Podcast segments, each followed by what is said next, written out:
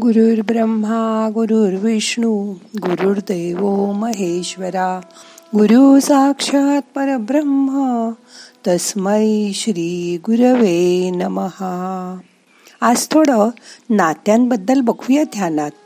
मग करूया ध्यान. ताठ बसा पाठ मान खांदे सैल करा. हाताची ध्यान मुद्रा करा. हात मांडीवर ठेवा. डोळे अलगद मिटा मोठा श्वास घ्या सावकाश सोडा. मन शांत करा दोन मिनटं शांत बसा.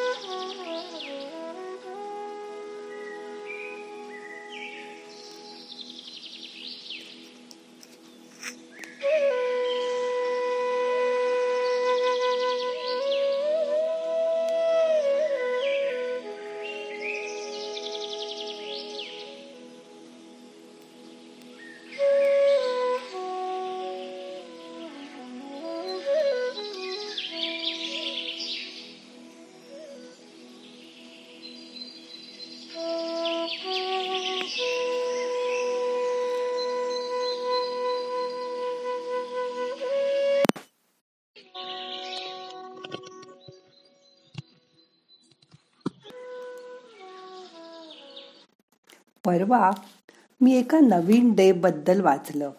कधीच डे. राखी पौर्णिमेच्या आसपासच हा डे फॉरेनमध्ये सगळी भावंड एकत्र येऊन करतात. हल्ली प्रत्येक घरी एक किंवा दोनच मुलं असतात. त्यामुळे दोन्ही मुली किंवा दोन्ही मुलं असली की राखी भाऊबीज अशा वेळी भाऊ बहिणीची उणीव जाणवते.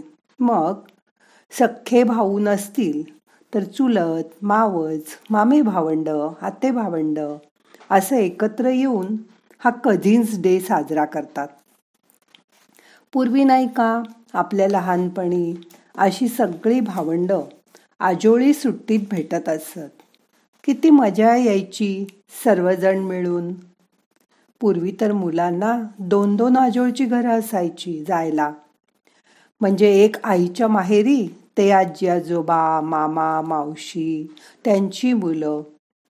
आणि दुसरं बाबांच्या घरी काका काकू आत्या त्यांचे कुटुंबीय अशी सगळी माणसं भेटायची. मुलांसाठी त्यांचं बालपण म्हणजे नुसती धम्माल असायची. सगळ्यांनी लाड करायचे जे घरात करतील ते सगळ्यांनी खायचं. कधी बागेला पाणी द्यायचं गाद्या घालायच्या एकत्र पत्ते कॅरम खेळायचे. यात कधी नुसती चुलत भावंडच नाही तर चुलत चुलत भावंडसुद्धा असायची.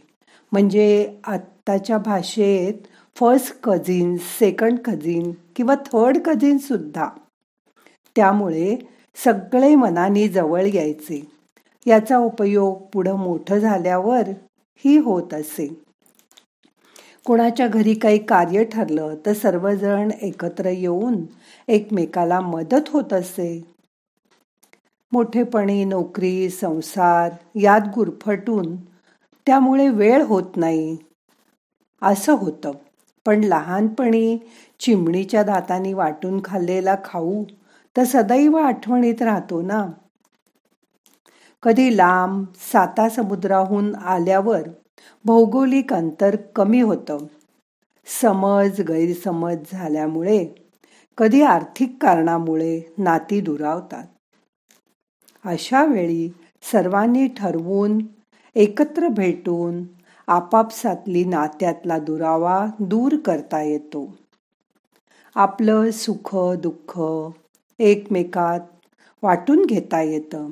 आताच्या मुलांना मामाच्या गावाला जायचं?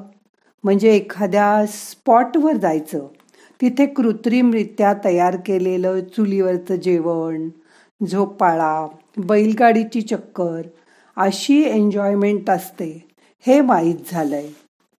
त्यासाठी तरी येणाऱ्या राखी पौर्णिमेच्या निमित्ताने आपण सर्व चुलत मावज मामे आत्ते भावंड नक्की एकत्र येऊया. सगळ्यांच्या सोयीने शनिवार रविवार तर सुट्टी असतेच. आणि हा राखीचा सण जे येतील त्या सर्व बहीण भावंडांबरोबर एकत्र साजरा करूया. मग कोणालाच बहीण नाही किंवा भाऊ नाही असं वाटणार नाही. मग एके एकुलत्या एक मुलांचा सुद्धा सण आनंदात साजरा होईल. मग करूया ना राखी पौर्णिमेला हा नात्यांचा उत्सव साजरा. बघा हिंदू पंचांगाप्रमाणे श्रावणात येणारी राखी पौर्णिमा ही नारळी पौर्णिमेच्या दिवशी किंवा दोन पौर्णिमा लागोपाठ असतील तर दुसऱ्या दिवशी राखी पौर्णिमा साजरी करतात. यालाच रक्षाबंधन असं म्हणतात. नारळी पौर्णिमेला कोळी लोक समुद्रात नारळ सोडून समुद्राची पूजा करतात. त्या दिवशीपासून ते समुद्रात परत मासेमारीला जाऊ शकतात. आपल्या घरी सुद्धा नारळी भात ओल्या नारळाच्या करंजा नारळाची बर्फी असे वेगवेगळे नारळाचे पदार्थ नारळी पौर्णिमेला केले जातात. राखी पौर्णिमा हा सण बहीण भावाच्या अतूट प्रेमाची आठवण करून देतो. राख या शब्दातच रक्षण कर असा अर्थ आहे. राख म्हणजे सांभाळ हा राखीतून संकेत असतो. महाभारतात पांडवांची पत्नी द्रौपदीनी भगवान श्रीकृष्णाला भाव मानून त्याला राखी बांधली होती. त्यामुळे तिच्या हाकेला श्रीकृष्ण सतत धावून आला. द्रौपदी वस्त्रहरणात सुद्धा सगळे असून श्रीकृष्णानीच द्रौपदीला वस्त्र पुरवली होती. भावाची महती अनंत आहे. ऐतिहासिक काळात चित्तोडच्या राणी कर्मवतीने हुमायू बादशहाला राखी पाठवली आणि हुमायू बादशहाने पण आपल्या या बहिणीचं बहादूर शहाने केलेल्या आक्रमणापासून संरक्षण केलं. अशा या राखीच्या बहिणी आणि राखीचे भाऊ खूप असतात. तुम्ही पण यावर्षी राखी पौर्णिमेला सगळे भाऊ बहीण एकत्र येऊन बघा मजा येईल तुम्हाला त्यात. आता आजचं ध्यान संपवायचंय.